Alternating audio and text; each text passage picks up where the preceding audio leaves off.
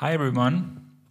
Some of you already know that I was recently in New York and I wrote a piece about Marcel Breuer, one of the most famous modern designers and architects of the 20th century. Even if you aren't familiar with Breuer's name, you've probably already seen his chairs and his buildings.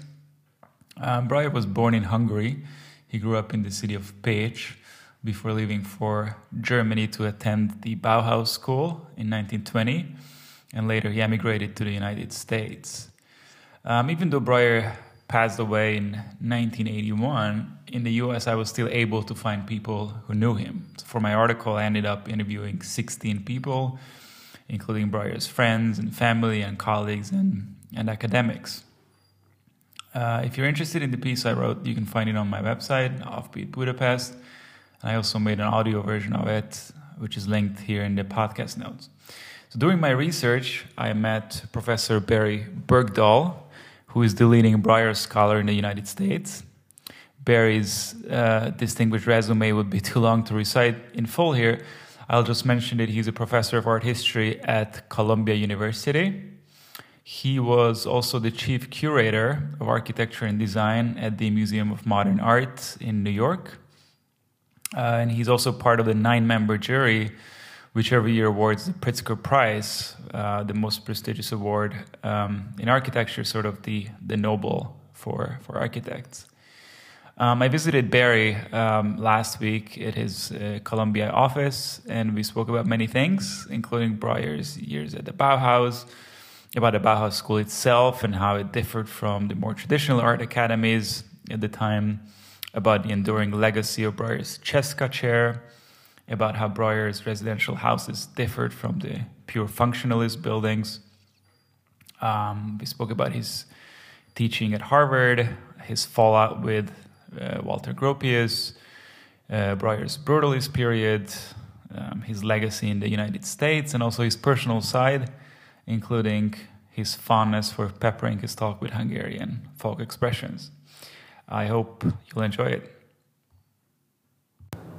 Well, you know, I think that what we don't know outside of Hungary, and maybe it's well known in Hungarian sources, which I don't read, but, um, and I was talking a little bit to, over the years with Josef Sisa and with um, Andras Ferkai about this, but this whole, you know, what is the whole context of the, in Hungary in the 1930s when he tries to go back for a while in the Budapest yeah. Trade Fair and that you know yeah. that whole scene I think is known to Hungarians but not to us, and I expect that that is a a kind of missing aspect of the way you know we people in Breuer's adopted country analyze him that we don't really fully understand the Hungarian context. I mean maybe a little bit the context of Pécs at the time of his childhood, but the context of Budapest in the 1930s when he attempts briefly to go back.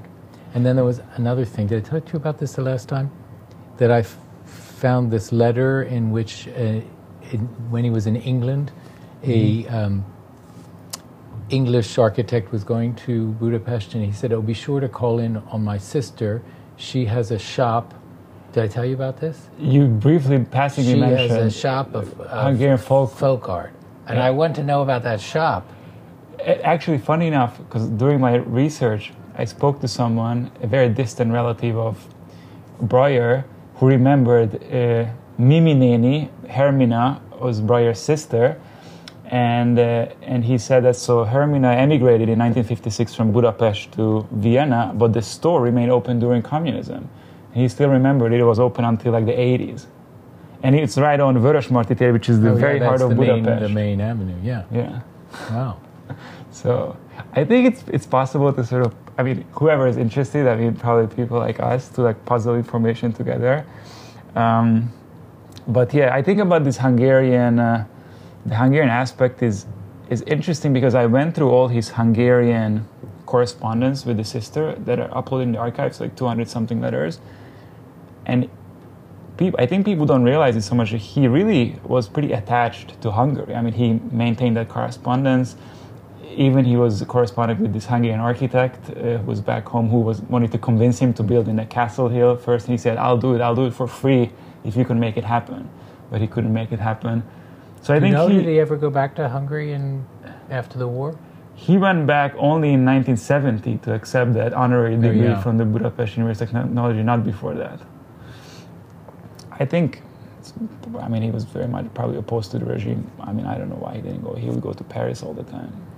Uh, well, in Paris too, he had Hungarian friends. So, for instance, the photographer Lucien Hervé was Hungarian. I met Lucien Hervé a number of times and got photographs from him and looked through his photographs and have been in touch with his widow, uh, Judith um, Hervé.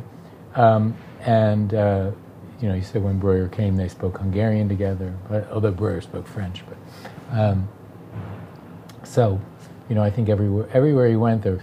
I mean, I think that's Hungarians because Small you know either you either you're if you speak Hungarian, you're Hungarian. So explain how you got interested in Breuer in general, given the background that your, your, your scholarly background is more in 19th century architecture, not so much modernism. Unfortunately, there's a prelude. Tell me if it's too much detail or too long. Yes, I'm a primarily a historian of late 18th and 19th century European architecture. I've been to Hungary several times looking at 19th century architecture, of course. Hungarian parliament figures towards the end of my survey book uh, because I tried to have a, a vision of European architecture that extended beyond the beyond Western Europe a little bit, and particularly as that book was written uh, in the decade after the fall of communism. Um, but the move into being overwhelmingly preoccupied with the 20th century came actually with the invitation to work on this big Mies van der Rohe project. And as I was finishing the Mies van der Rohe project, we'd opened the exhibition at the Museum of Modern Art called Mies in Berlin, published this big book on Mies. Um, a friend of mine was in charge of uh, acquisitions of architectural books for Phaidon Press. And at that time, Phaidon Press was owned by a man named, had recently been bought by a man named Richard Schlagman, who had bought Breuer's house on Lago Maggiore, outside of Ascona, um, the um, house. And he wanted desperately to have a book on Breuer. And one day I was um, changing trains at 53rd Street. I was on the escalator in the 53rd Street subway stop. I was going up, she was going down, and she said, We need a book on Breuer. Why don't you write a book on Breuer? And I said, Okay, that sounds great. I love Breuer. And she, you know, we separated like that. Anyway, it was supposed to be a comprehensive book on Breuer, single book on Breuer, all of Breuer that I was to write. And so I started working on that, and I spent um, several years going to see as many Breuer buildings as I could. I think there may be, well, maybe a couple of houses, but there are only maybe five or six significant Breuer buildings that I've never seen. I spent, I can't tell you how many days in the archive at Syracuse. In fact, I was sitting in the archive on 9 11 when we saw on the screens the planes flying into the World Trade Center, reading Breuer correspondence, and then the whole world seemed to change. But then I started working at the Museum of Modern Art, and I could never finish this book. Ah. And we did an exhibition, since the archives are at Syracuse, with a Syracuse professor, we did a course one year with the students. I flew up every, every other week, and we had an intensive course using the Breuer archive, and the students did research, and they did an exhibition at the end. Mm. And we brought together a kind of jury to discuss the exhibition and the students' projects and their interpretations of Breuer um, and of people who had thought about some aspect of Breuer but hadn't written on Breuer. And we had such an amazing conversation for two days talking about that, that exhibition and those student research papers.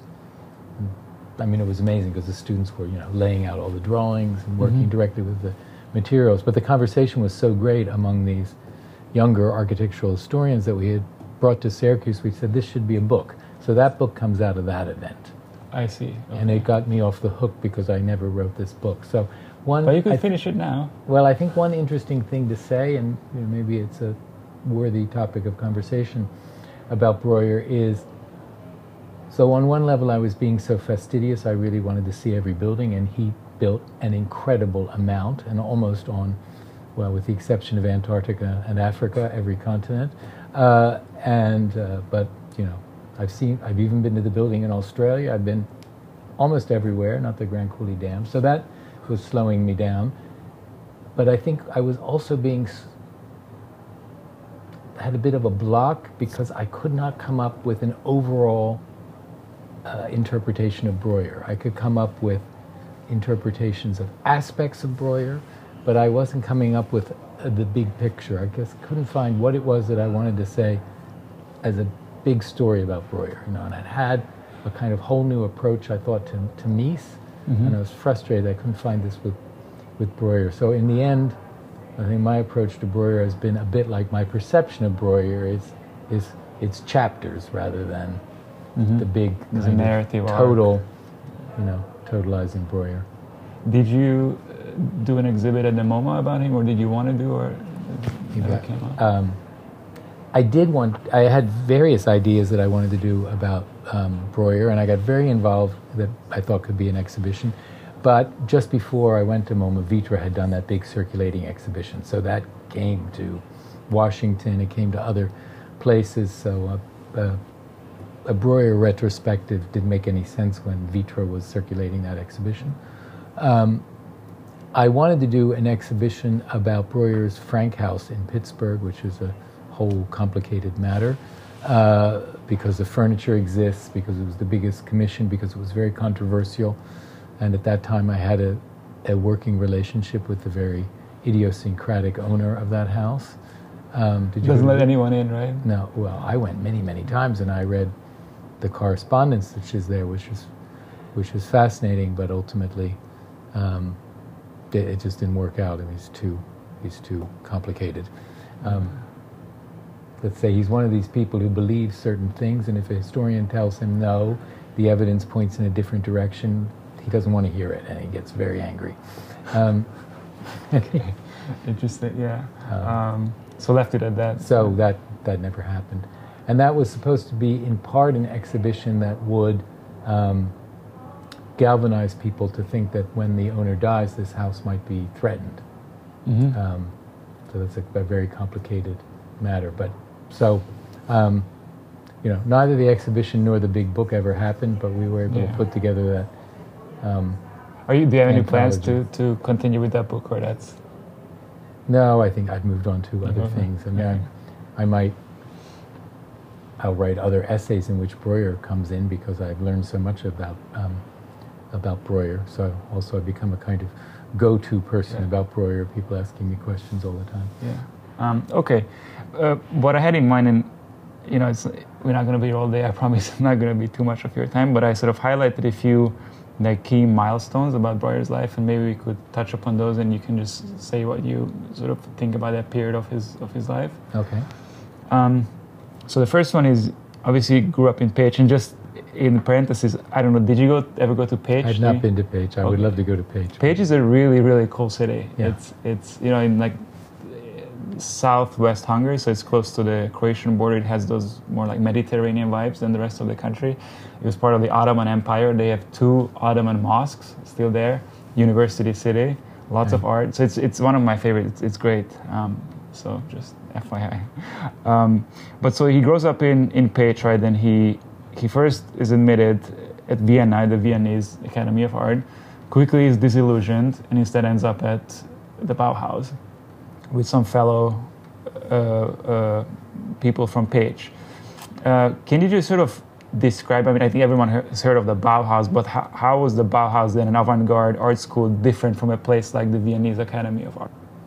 I hope I won't be inaccurate because I haven't studied the Viennese Academy of Art, so I'm going to maybe stereotype it as a, things that were typical still of academies of fine arts in their idea of instruction in the period before and indeed right after the First World War, which was still based on the notion that the way to perfect your skill was essentially copying and imitating, and then you would move towards being an independent artist. So, uh, a, a, painter or sculptor would start by studying the human figure, making, you know, studying anatomy and learning how to represent the human figure in life modeling classes. And an architect would study historic buildings, obviously learn the classical orders of architecture, probably go on, um, you know, sketching tours to look at famous buildings and, and study them. So the biggest thing that shifts in the Bauhaus is the complete abolition of the notion of imitation as the way to become an artist for all sorts of sometimes competing uh, theories of how can you unleash artistic creativity in visual in in visual forms. The other thing about the Bauhaus was, of course, is in the Absolute Manifesto, was the abolition of the distinction between the fine arts, painting, sculpture, architecture, printmaking, uh, and the applied arts. Mm-hmm. Um, so ceramics, so on and so forth. So refusing that, and in fact giving the applied arts um, a real centrality in the curriculum. Mm-hmm. So materials making become part of the Bauhaus, but also these exercises in what we would think of as abstract form, sometimes with a very spiritual overtone. In the case of the instruction of Johannes Itten, which was very dominant in the very first years of the Bauhaus, moving towards, of course, Kandinsky arrives, he too, with a whole notion of the spiritual in art, uh, a little bit of a, a, mysticism there, still lingering after the First World War. Um, and then gradually a more, um, well, not a total abolition of the spiritual, but a move towards a more functionalist, mechanical mm-hmm. view we sometimes associated with the arrival, for instance, of Moholy.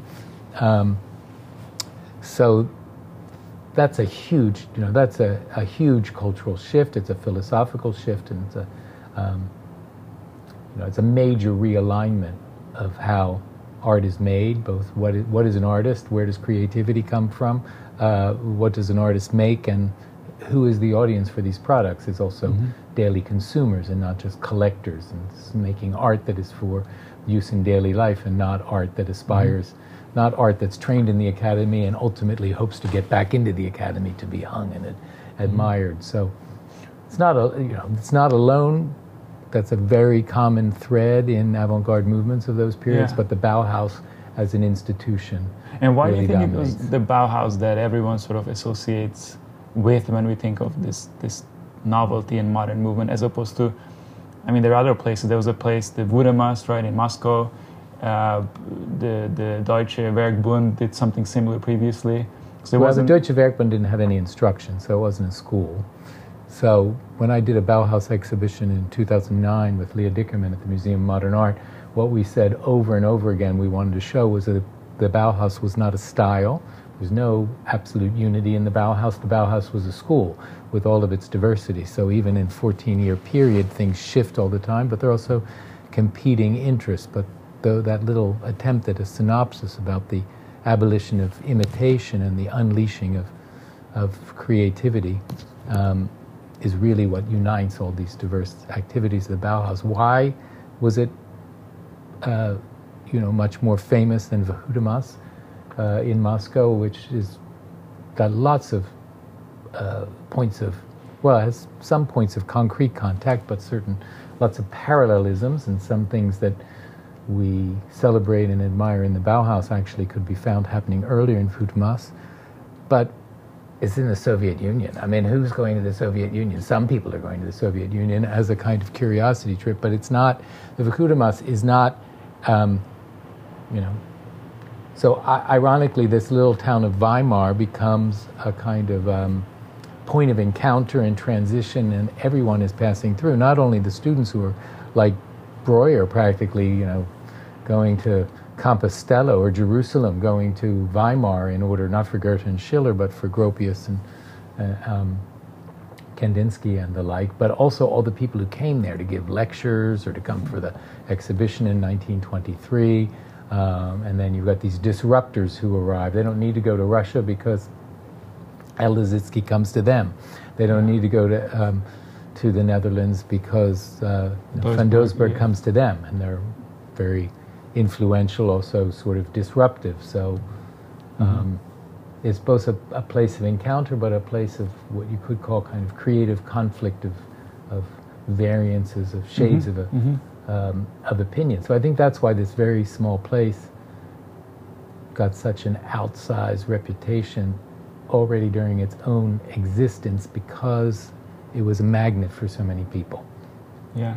Um, okay, and then Breuer gets there um, in 1920. He's immediately inspired by this atmosphere. He, he likes it. Very quickly, he establishes himself as a sort of star student. Gropius takes a liking of him. There's no architecture teaching at the Bauhaus back then, but he practices at Gropius's office. I think Breuer, like all students, was a bit floating around trying to figure out which of the workshops that he wanted to be um, associated with. Uh, as you say, there was no architectural instruction, although we know from a lot of research that's happened in the last 20 years that um, the Bauhaus wasn't a sealed cell of avant garde activity. The students who were interested in architecture often went and took technical courses at the local technical school.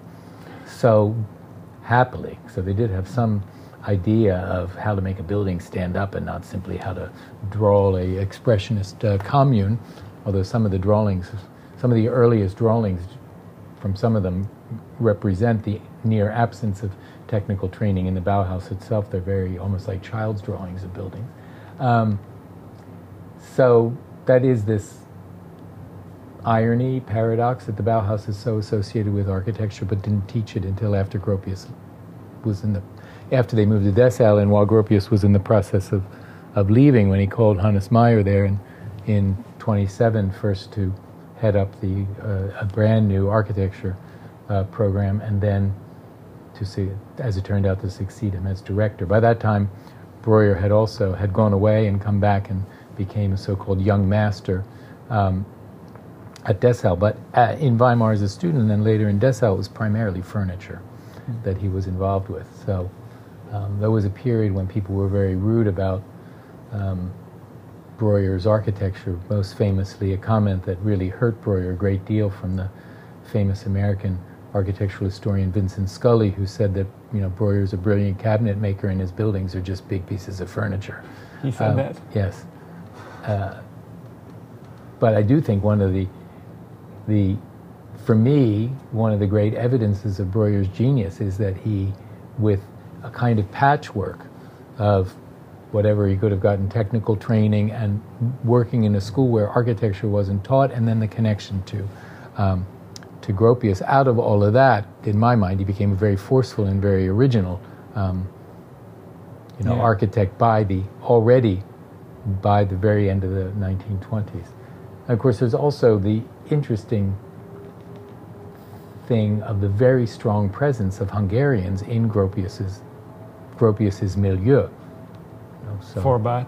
Forbat and Farkas-Molnár, neither of whom are students at the Bauhaus. So there's also Molnár was. Molnár was, yeah. yeah. But um, Forbat was. Forbat was not. Yeah. So you also have this phenomena of people who are working at the Bauhaus but are not students who are not formally teachers. Yeah. Yeah. I think it was just sort of a funny, uh, just an accidental Pécs thing because they're all from Pécs.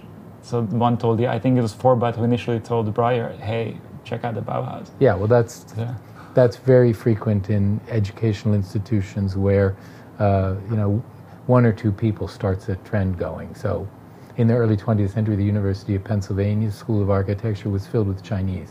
So the influences of the University of Pennsylvania on Chinese architecture in the first half of the 20th century is enormous. Why? Because one or two people went there and then they said, no, that's the place to go. Yeah, yeah. I mean, we're talking about people who are 17 years old deciding what to, where to go somewhere. They're going to take the advice of their friends. Yeah, yeah, exactly. Um, let's very briefly talk about something that Breuer did not like to talk about much later in his life, which is his his furnitures because to me that was as i was doing my research is news that in 1923 when he first did uh, furniture from bent metal he really was the first person to do it in the world.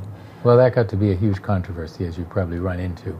Yeah, so later. it was not so much the bending metal per se but the bending metal in order to create a cantilever so that there are no back legs to the chair so that the chair is, seems magically to be supported on the uh, on the on the front.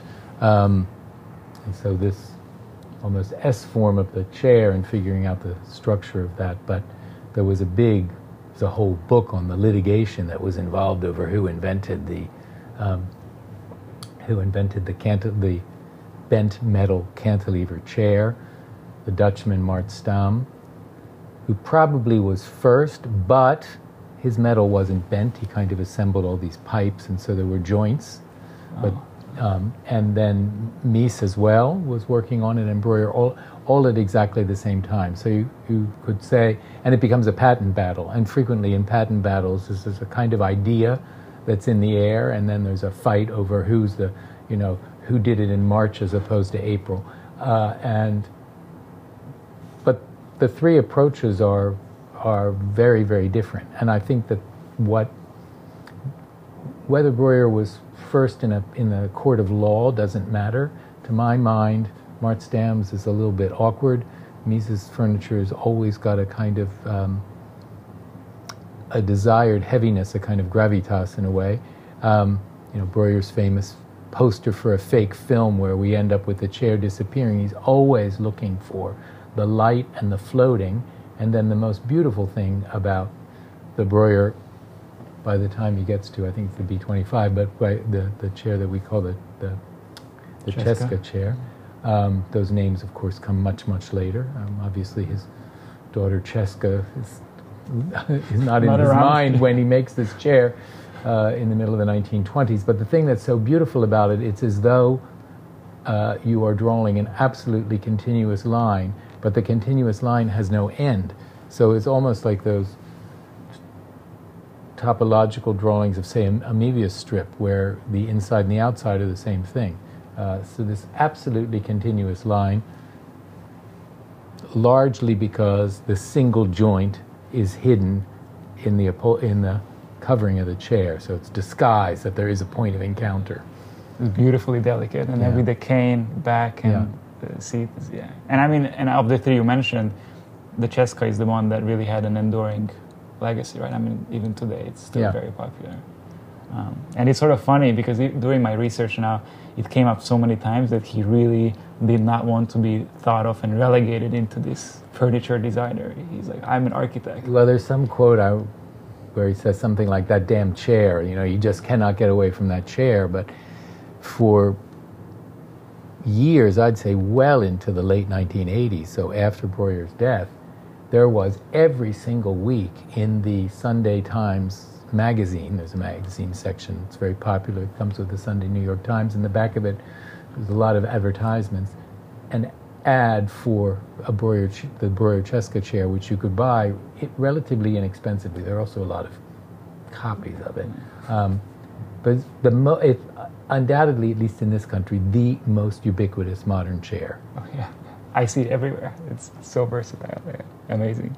Um, okay, um, so then moving on, he, he leaves, with Gropius, he leaves the Bauhaus in 1928, and then he sort of, for the next more or less 10 years, he's like drifting about in Europe. You know, he travels a lot. He's looking for architecture commissions in Zurich, in Budapest, in, in London, with sort of limited success. And in 1937, Gropius calls him. By then, he's at Harvard, head of the architecture department. Hey, come and join me on the faculty. And he's sort of very happy about that. Yeah. Um, and the buildings that they were Uh, building. So you want to skip over the wandering years. No, we don't. We don't have to. If if there's anything, I guess I wasn't able to find that much about that period. Well, there are still a lot of mysteries about that period, just as there's a mystery about the the period when he left uh, between being a student and coming back to the Bauhaus. We don't. He went to Paris, but we don't know exactly what he did. I mean, some people have said thinks he worked for Pierre Chareau. That's never been proven one way or the other. Um, and there's still lots of unknown things, as I said at the beginning of our conversation about, you know, why didn't it work out in Budapest? But of course, as that time progresses, you know, at first it looks like he's off to a great start. He's got all of his credentials to do what he wants to do, to be both an architect and a furniture designer, and to get patents, and to really mount a kind of almost a furniture production company and get commissions. He's got the house commission in Wiesbaden, which it's unclear whether Gropius was involved with that or not, but in any case, that house in Wiesbaden is a, you know, an early masterpiece. He's entering Yeah. these competitions. He's working with another Bauhaus pupil, Gustav Hassenpflug. It all sound, it all looks like it's going to, going to take off. So, if it hadn't been for Hitler and the political events of 1933, so, and so by the time he's moving around, after between 33 and 37, 38, that is not a time to be an architect anywhere. So if he's unsuccessful, it's it's kind of almost there's a pathos in trying keeping trying. Um, but he reconnects with Gropius in, in Britain and does a number of buildings in Britain. Um, and so the, um, there's a nice new book called Bauhaus Goes West by my old friend Alan Powers, which really talks about the whole situation of these emigres in Britain in the 1930s, but many of them don't stay. Um, so the whole English period of Breuer is fascinating. Um, Breuer and Gropius are living in the same building in London, uh, but they have completely separate architectural practices, Mhm. and then they come come together in, in Cambridge, Massachusetts. Um, By the way, just sorry to interrupt. Those plywood chairs that he did in London in the 1930s, I find them personally to be the most beautiful of his. well, it's also the single most comfortable chair I think I've ever sat in is the long Isokon chair. It's, It's unbelievable. Really? It is, is so comfortable. I don't know if you're. I'm six feet, which is happily exactly the Modulor one one meter eighty of, of Corbusier. So that chair is perfect for a person of my height. Maybe a taller person might hang off the end in uncomfortable ways, but it's the most perfect. It's not only a beautiful line; it's the most perfect uh, posture for for reading and not falling asleep immediately. Uh, and because the plywood is so thin, it has a little, it has what all of Breuer's furniture has, which is a little bit of bounce to it. So it's ever so slightly flexible, Mhm. so you don't feel like your body's having a fight with the chair, but at the same time, it's not too, um, too loose. So you wanted to know my thoughts about Breuer in his early years at, um, at, at Harvard. Um, he didn't immediately have a full faculty position, and they had to um, sort of create a patchwork of things for him to do. I would love to learn more about one of the things he did, which is he created a kind of working archive of materials. He was almost curator of a material gallery uh, for the for the school. And I'd love to know more about that. I've never seen a picture of it. I've never read many descriptions of it. But he, you know, he starts the, the studio teaching, and at this point, he's very close to uh, to Gropius. They have a shared office above a shop front on Massachusetts Avenue in Cambridge, and they're starting to get projects, including from the wealthy parents of some of the students. But he was, a, I think, because he was younger than most of the faculty, um, and uh, even if he spoke at that point extremely heavily accented English, as the, from listening to tapes he always um, uh, did, the students, I think, identified with him in a way. He was a kind of bridge between generations. Mhm. And I unfortunately I never met him, but he, I, apparently he was unbelievably affable, lighthearted, and just fun to be around. So the, the students adored him. He was a huge success as an instructor. Um, and there were some famous students there. some very famous students, yeah. So, So, I.M. Pei and uh, yeah, and yeah. Pei, uh, Paul Rudolph, lots of people, yeah. Yeah, the, well, the, the conne- and then Breuer had connections to many of these former students. So I.M. Pei and his wife was a landscape designer, and Breuer and his wife actually went on trips together. There are photographs of these trips to the Grecian islands, um, and they were, I don't know how Breuer uh, managed with his um, unbelievable number of friends because half the clients become good friends. So you, you're not done with Breuer when the house is finished. They probably didn't mind. Um, okay, and then uh, can you just speak about those, those, some of those early buildings that they did up in Cambridge with Gropius? Yeah. So most of the early buildings are in and well in New England, and I think they quickly take on a um, an ethos of what does it mean to make modernism in New England. So one thinks of modernism as something that gets generated out of big cities, you know, New York or Paris or Berlin. Um, but of course, Breuer and Gropius had managed to make this happen from Weimar in a certain way. Cambridge, Massachusetts was not unlike Weimar in that there was a strong tradition, a strong cultural sense of what, what was Cambridge, Massachusetts, not only a university town, but in New England, very proud of its Puritan background, its Yankee background. The, um, you know, where they go and build the house is just a couple of miles from Thoreau's Pond, so they're immersed in the history of New England from colonial times through 19th century transcendentalism. And they they managed to take experiments that they'd already begun in Europe about beginning to integrate more natural materials into the vocabulary of a, what, for want of a better word, you could call a functionalist vision of an architecture, an architecture of pure white planar forms, of, of stucco, of modern materials, and very large openings. They begin to integrate often one whole side elevation, which is a free masonry, so you know, not cut stones, but the way you would build a, a farmer's wall or a mm-hmm. wall um, or a chimney in an early American building out of stones that were found in the fields and then laid. So, um, a kind of almost a deliberate duality between the clean machined forms of the uh, of the steel construction and this evocation of handwork of, tr- of tradition. So many have associated that with what's happening in the 1930s in general. This is happening in Corbusier's architecture, and we know that um, uh, Breuer had actually visited the Mandrot villa that Corbusier did mm-hmm. uh, for Madame de Mandrot, the founder of, of CIAM. So with the fieldstone. Yeah. Walls, so yeah. Breuer knew what was happening in, in, in Corbusier's work. There were other people in that moment who were working on it. Antonin Raymond, relatively early on. Um, so it's happening in many places. This, uh, you could say, what you could say, sort of recalibration of modernism to incorporate evocations of tradition, of handwork, and also um, a collage where things that seem like they come from contradictory worlds are deliberately brought into um, into dialogue with one another. Now, for me, I don't know if everybody agrees with me, but I think that the inclination to think that way was partly inspired in the Bauhaus preliminary course, mm-hmm. uh, where people worked with materials and textures. And so I think that that gives a, a, a particularly Bauhaus genealogy to Breuer's approach. But once he gets to New England, it's also, whether it's opportunistic or inspirational, it corresponds with a way of saying, no, these are not radical modern houses. You see, they're connected to New England tradition. They're connected to these older houses. They're connected to the way you've always built.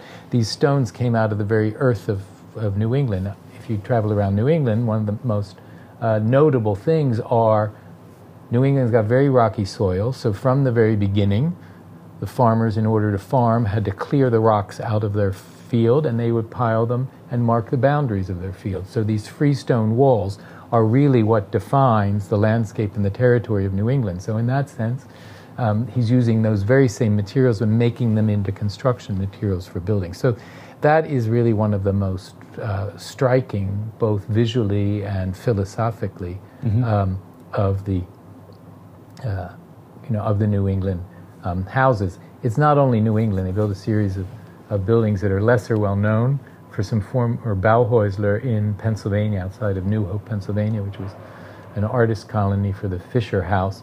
But there, that corresponds actually to an image of that part of Pennsylvania, which was also a place of stone barns. So they're building in two regions where um, there's already an ethos for this search for a synthesis between modernity and tradition. Okay. Yeah. Um, and then with this sort of style of soft and modernism with this sort of New England vernacular, he becomes really known for when there's the MoMA exhibition, right? So in 1949, Philip Johnson and the MoMA commissions him to basically do a model house that was mm-hmm. exhibited mm-hmm. in the garden of the museum so people can see, walk in, yeah. touch and feel. And that made him did that make him famous or what was sort of the influence or the, the consequence of that? Well, that had enormous uh, influence, an enormous following um, because it was, you know, this is immediately after World War II, where uh, the American economy is, the material restrictions are lifted. Um, so it's easier to get um, timber, and there's a, it's a, the beginning of the explosion of suburbia, um, also through incentives that were given to returning GIs, soldiers, towards mortgages and the like. So MoMA is trying to influence what these suburbs will look like, that they won't look all like neo-colonial houses. And so Breuer is, in a sense, giving a more domesticated version of the architecture he was doing in the 30s, using primarily um, timber to make this inverted roof butterfly plan uh, with a pamphlet that went with it, and all, it was completely furnished. And the pamphlet that you got if you went to the show also included a list of where you could buy everything that was in the house. So it was really the consumer's guide to a completely new vision of a post war um, suburban um, living. Now, it was very controversial. Some people found it, you know, grotesquely modern, and there are a lot of cartoons about it, uh, and um, you know, things poking fun at it. Uh, but it was also, it was intended to be a house that was simple enough that a local builder could build it, even if the builder usually made more traditional houses. So it didn't do it. So in a certain way, it was an abandonment of what Breuer was really interested in, which was technological and material innovation, in order to make something that might actually, as we would say now, kind of get into the market, the housing market of um, of American houses. Uh, and there are in the archives of the Museum of Modern Art, as well as in the Breuer archives, incredible number of letters asking not only for the plans, but if they could be modified, if I want to have my local builder do one. And one person writes and says, if I want to build it, could I build it in brick with the roof in the other direction? You say, then why don't you just copy a colonial brick house if you want to turn Breuer's house into a brick house? And Breuer writes back these polite replies to almost all of these people. Um, and there are a number of copies that are already known. Some of them have drawings in the Breuer archive and are in Isabelle Hyman's catalog of Breuer's work and in, um, in the book by Joachim Driller. But there are others. I gave a lecture once in Anchorage, Alaska, of all places. And you know, at the end of a lecture, usually the first hand that goes up, you think that person's probably going to have a slightly crazy question, might make for a weird discussion here. And I said yes. And the woman said, "You, while you're here in Anchorage, you should come and see my house because it's a copy of Breuer's house in the garden." and I said, "Okay, I'll come and see it tomorrow." And I thought it's going to look nothing like it. She's probably got some crazy notion, etc. It was a perfect copy. Really? Yeah. Wow. So there may be others out there that we still don't know about. So. Um, and it had and also his furniture inside, right? I mean, not, it, not in Alaska necessarily, but yeah, in general, it had also a fair amount of his furniture. Yeah, promoting modern furniture too. Yeah. yeah. Um, Everything well, down to modern toys. There were modern toys for the children in the t- children's playroom, which were supplied by a very innovative company that doesn't exist anymore that was called Creative Playthings that MoMA was very eager to uh, right. promote. Okay.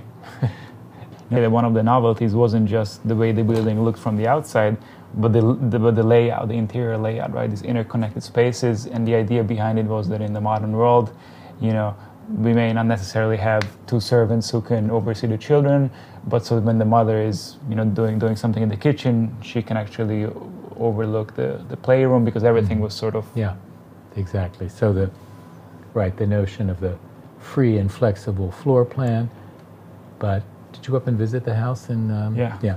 I mean what's most extraordinary is when you stand in what was intended to be the parents bedroom which is slightly elevated behind the chimney you can see the roof.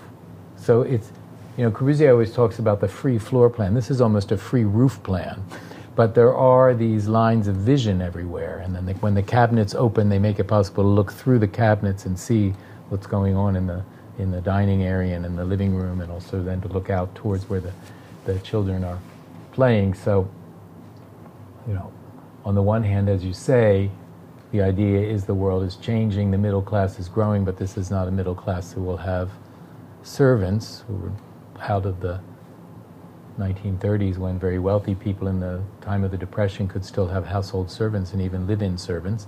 Um, and so there's a lot of thinking about how does the nuclear family um, operate, middle-class nuclear family operate without um, servants. So in that sense, you could say this is a big uh, class shift, economic shift. On the other hand, if you're a feminist historian, you would say one of the things that's happening is that the you know, the job of the house. Well, this house is uh, essentially putting the mother as kind of uh, organizer, efficient worker, uh, prison guard, uh, prison guardian, surveiller. Everything is uh, cr- created so that she can run this house machine uh, 24 hours a day and, and never leave except to put the kids in the car and go to the supermarket. Um, Yeah. By the, by the, by the MoMA house, Breuer moves down to New York. He starts his own architectural practice. well, he was already in New York. And he was already in New York, and he had this famous. So the Geller house, the Geller house precedes the house in the garden. So that then the Geller house was also very widely published and commented upon. So much of the commentary about the binuclear house is already there in the publication and of the of the Geller house. So I think the two together really put Breuer on the map for what he thinks is going to be his world, which is building single-family houses for the reopening economy, the return of the GIs, the huge building boom in America from you know maybe 1949 right through much of the 50s. Yeah, which but yeah no I was and then but then comes his brutalist period but but actually before that I just wanted your thoughts on so he had this dramatic fallout with Gropius right who until then had been his mentor his supporter you know along the way since they met at the Bauhaus do we really know what happened we uh, there are various accounts of what happened, but like a like a lot of fights that end in a divorce, it's not you know you drop my favorite cup and it broke. There's, what actually happened is, or like the shooting in Sarajevo that started World War One. World War One was waiting to happen. The divorce was waiting to happen. I think Breuer had gotten to the point where he didn't want to be. Uh, and Breuer. He wanted to be Breuer, not Gropius and Breuer. So I, I think it was waiting to happen. Um, for all his charm, he must have been very ambitious as well. And I, I, I you know, I, I think he was waiting to liberate himself. And um, you know, just as he had left Dessau to go to uh, to go to Berlin, now he was going to leave Cambridge to go to New York, where it was happening. Uh, But why did Gropius, I mean, it seems like such a slap in the face if you believe what happened. Why did Gropius sort of very quickly make amends and then continue to support him and be there for him? Why not just like cut him out then? Well, I think it speaks very well of Gropius. Uh, first of all, I think Gropius really admired him. You know, on a friend level, I think he actually really loved Breuer. So I'm sure he was terribly hurt. I mean, they were very, very close friends. Their families were very Their houses were next to each other, Their houses were across the way from one another, so it was very dramatic. Um, but I think Gropius was also the consummate diplomat. Um, although there was a certain coldness, I think, forever between Gropius and Mies, but that's a whole other story. Um, but Breuer is really the most, uh, one of the most, if not the most talented of, of Gropius's proteges. So it's hard to, it's hard to definitively break with your star pupil, even if you're, Yeah, even if you're hurt Yeah. by the, the flare up. yeah. Um, okay, um, moving on to the brutalist period. So in the mid 1950s, there's really sort of a drastic shift from designing these nice residential houses in New England. Suddenly, he gets this big commission, starting with the UNESCO headquarters in Paris, and then some And other St. big John's ones. Abbey. St. so John's St. Abbey. John's Abbey and UNESCO happened within literally a period of a month. So suddenly he has two of the largest commissions that anybody's going to get there because St. John's Abbey is actually, I think, a whole campus, university campus, and a monastery. Uh, and UNESCO is to do the next building of the UN, and obviously the building, the building of the League of Nations, and kind of the disappointment of that from the modernists, and the building of the New York UN. Um, these are not only major global um, institutions, but they're commissions that feel immediately like milestones. So this is just an incredible commission that goes to Breuer, uh, though he's part of a trifectorate with um, with Nervi, the engineer, and with the relatively young uh, Zehrfuss. Um, so this is a complete change of client, of way of working. The office has to get much bigger. He has to have a field office in Paris for uh, a number of years, and he's moving to institutional buildings rather than this uh, these residences. So on one level, it's a almost a new start, a break, and um, the vocabulary appears to be quite different of building, appears to be quite different, almost predictably, uh, from the houses.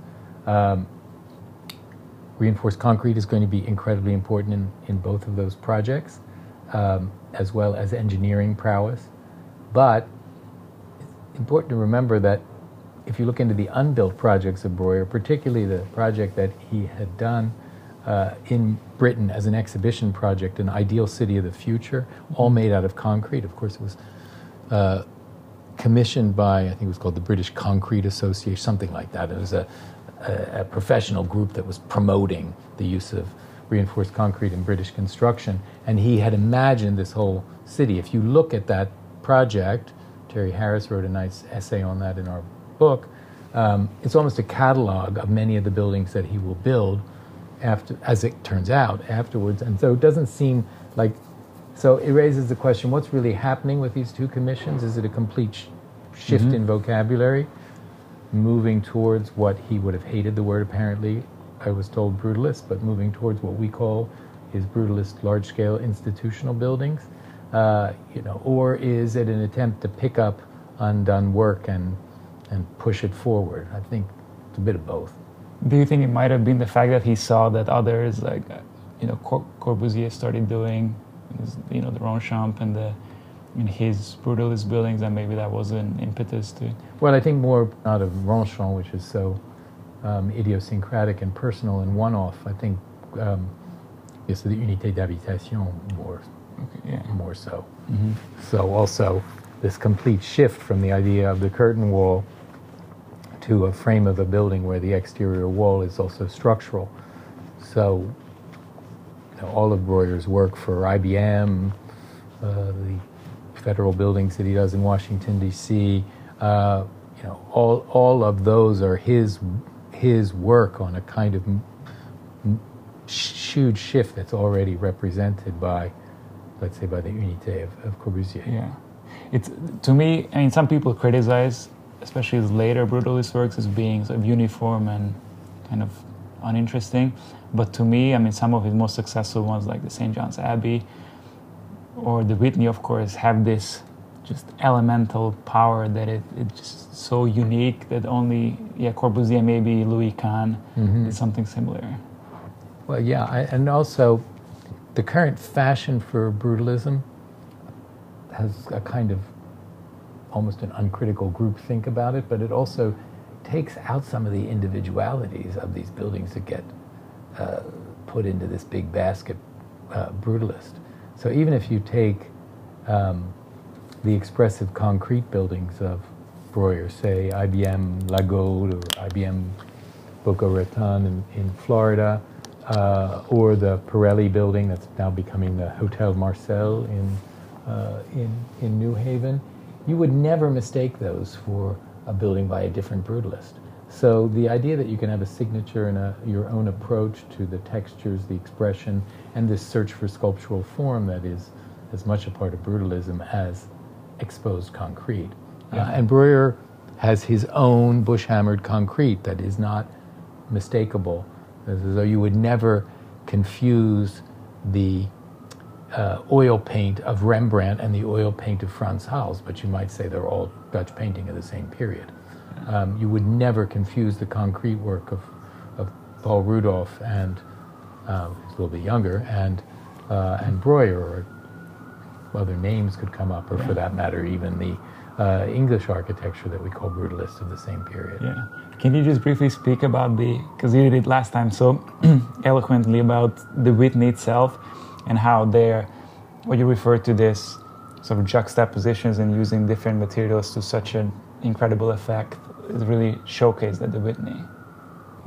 Yes, because I think so many people think of the Whitney only of the corner view, which is the uh, granite cladding over the over the frame, just concrete and steel. Um, so that makes the it seem like a monolith of one material. I've always been fascinated by the fact that it floats almost over a plane of, gl- of glass, and that is Breuer is very eloquent on that in a, in a lecture he gave about solids and voids and uh, the ability to have a kind of monumental presence uh, at the same time as to have transparency and fluidity of spaces.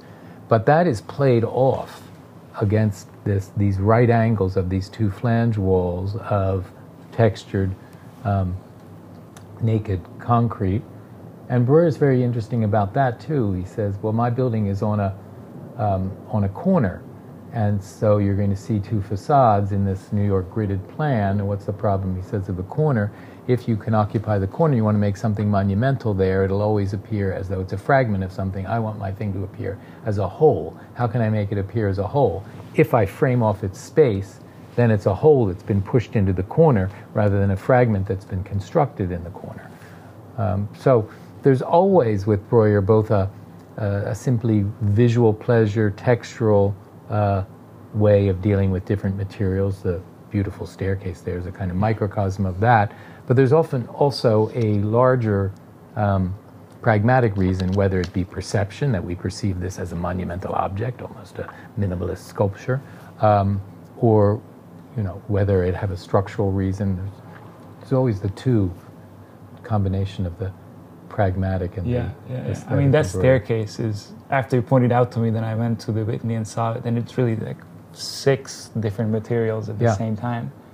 It's just so striking and compl- and an unbelievable mastery of uh, the ratio between the tread and the riser, between uh, which so many architects, I mean, the staircase is one of the hardest things to do. How do you get the exact ratio to get the kind of experience of walking so that architecture is felt as much through your feet as through your eyes? And that is what that staircase is about. And even then, the glimpses where it allows a glimpse to come out. How do you think he's viewed today in the U.S.? Are, are there mm-hmm. people who who followers of his today, you know, practicing architects today? I think one of the most incredible things that's happened. He's not alone. I was rereading the um, the preface to the um, Mies catalog that we published 20 years ago, and we were talking then about Mies having had a, a, renewal of interest. But I think Breuer um, I think I wrote a bit about this in the preface to the collection of essays, but Breuer had like a crash. Breuer was close to being a curse word uh, in the, I'd say, the decade after his death, not only because brutalism had fallen radically out of fashion, it was postmodernism was not interested in celebrating these these old white men heroes of uh, of the modern movement, but also of course, his involvement with the whole controversy over Grand Central Station, yeah. that had really uh, put him in a lot of people's bad books. Um, but first slowly and then like a tidal wave, Breuer is now a cult figure. I mean, there's such a following of Breuer.